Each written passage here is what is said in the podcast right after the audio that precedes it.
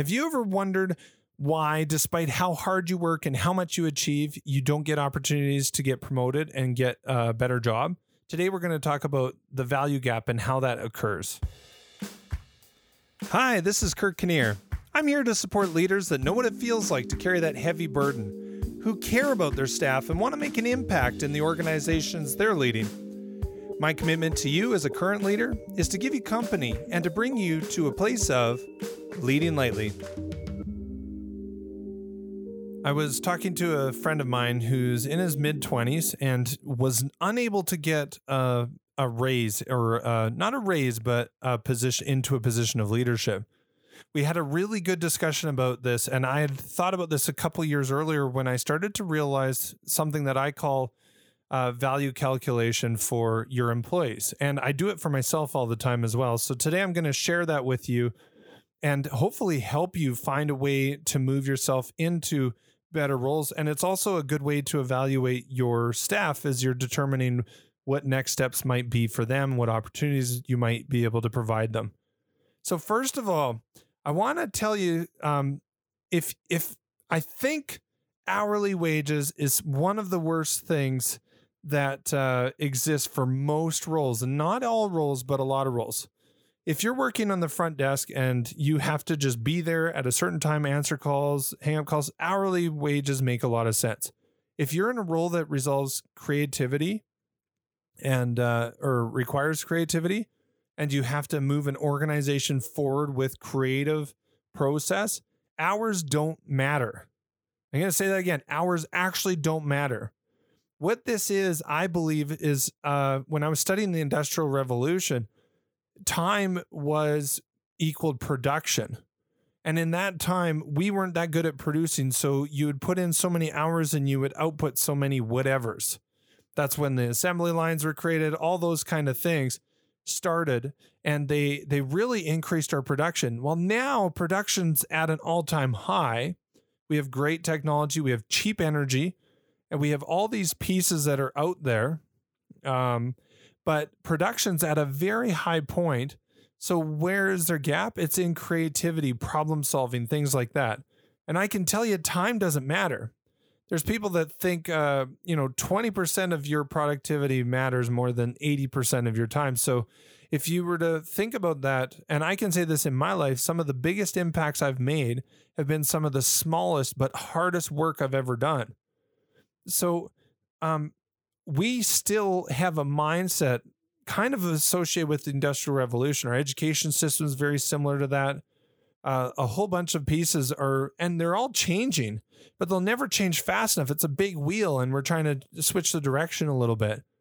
But in in your life as a as a leader or even as an employee you have to stop looking at your hourly conversions on your employees and even on yourself. So for me, if I get paid, you know, let's say it's a even 100 grand, so you get 100 grand a year, I have to ask myself at the end of every year and this is how I approach my work now. Have I provided at least 200 grand in value? And maybe it's 300. Maybe I'm I'm going to do a multiple of 3. So for me, one good idea uh, I did one change in an organization and it yielded $260,000 improvement every year, year after year after year. I only counted for the first year. So I was way ahead in that year. I'm not saying I'm not doing all the other stuff, but that's a different mindset in looking at your time and how worthwhile it is. So if we go back to this uh, younger person that uh, a friend of mine who I was talking to who who never got promotions, what was happening to him. And I asked him, I said, How hard are you working? And he said, Oh, I'm working harder than anybody else. I am getting like three times more work done in a single day than anybody else. And I said, Okay, and who's getting promoted? Oh, everyone else. I was like, Huh, interesting. So I said, How much value are you providing to the organization at the level that you are at in your organization? He's like, enormous amounts of value. I said, there's your problem. It's like, well, how's that a problem? I'm a good worker. I work really hard. I was like, exactly. That's your problem. And I'm not saying that you don't want staff that don't work really hard, But what happens in leadership is you sit there and you look at this person and you say, wow, uh, this person's doing three times more work than than everyone else. Can I afford to promote them? And you might not even be thinking it in fr- in the front of your mind, but there is something in you that worries that you're going to lose a good person that's making a lot of money and kind of covering up for everyone else by giving them a, a promotion. This happens, I believe it happens internally. You don't even know it. But if you've ever seen someone that's really good at a role and you get this sinking feeling that you're going to have to give them a promotion, that sinking feeling comes from the fact that you know you're doing very well or your organization's doing very well based on their productivity. Now, if you're to take it from an employee perspective, I think employees, uh, in especially in this situation, I told them I was like, you got to tone it down. You do not need to work three times harder than everyone else. Maybe 1.5, 1.75. This is the analytical side of me. Uh, but you want to work harder than everybody, but not so much that your boss is going to have fear of promoting you. You see this value gap? It starts to happen everywhere, in every organization, all over the place. And the people that are very high value can step into an organization, give a few tips that'll change, make an astronomical change across the whole organization. There are people providing huge value to your organizations. But there's other people, um, and and it and it sounds really bad, but there's other people that have a, a cap on how much value they can provide. And they need a job where they're providing twice as much value as they're getting paid. Maybe three times more at the at the minimum. But your job in your organization is to figure out how much value each employee needs to add in order to cover themselves and in order to support the whole team. And you also need to figure out who is taking away value from your organization. That is so important for you to start calculating. This is not about hourly wages. If you pay someone 30 grand a year and they're worth 20 in the the work and the effort that they're putting in, you're losing 10 grand. And now you got another person over there making 30 grand a year and bringing in $70,000 in value. Do you see what I'm saying? It's a perspective shift. It's not about hourly wages, it's about total output based on how much you're providing for them. And if you're an employee, if you want to become a manager, you have to find ways to provide very high value at very low time.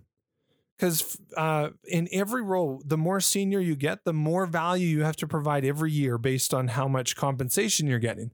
And that's why senior people get paid more, and that's okay. But you have to, as a senior leader, look at the whole picture. And then finally, if you think there's somebody there that can provide more value at the next layer up, do not hold them back because they're currently providing a lot of value at the layer that they're at right now. And and make sure that everyone's pulling the weight and providing the same amount of value across the board. And for me, for a lot of organizations, I would say it's double.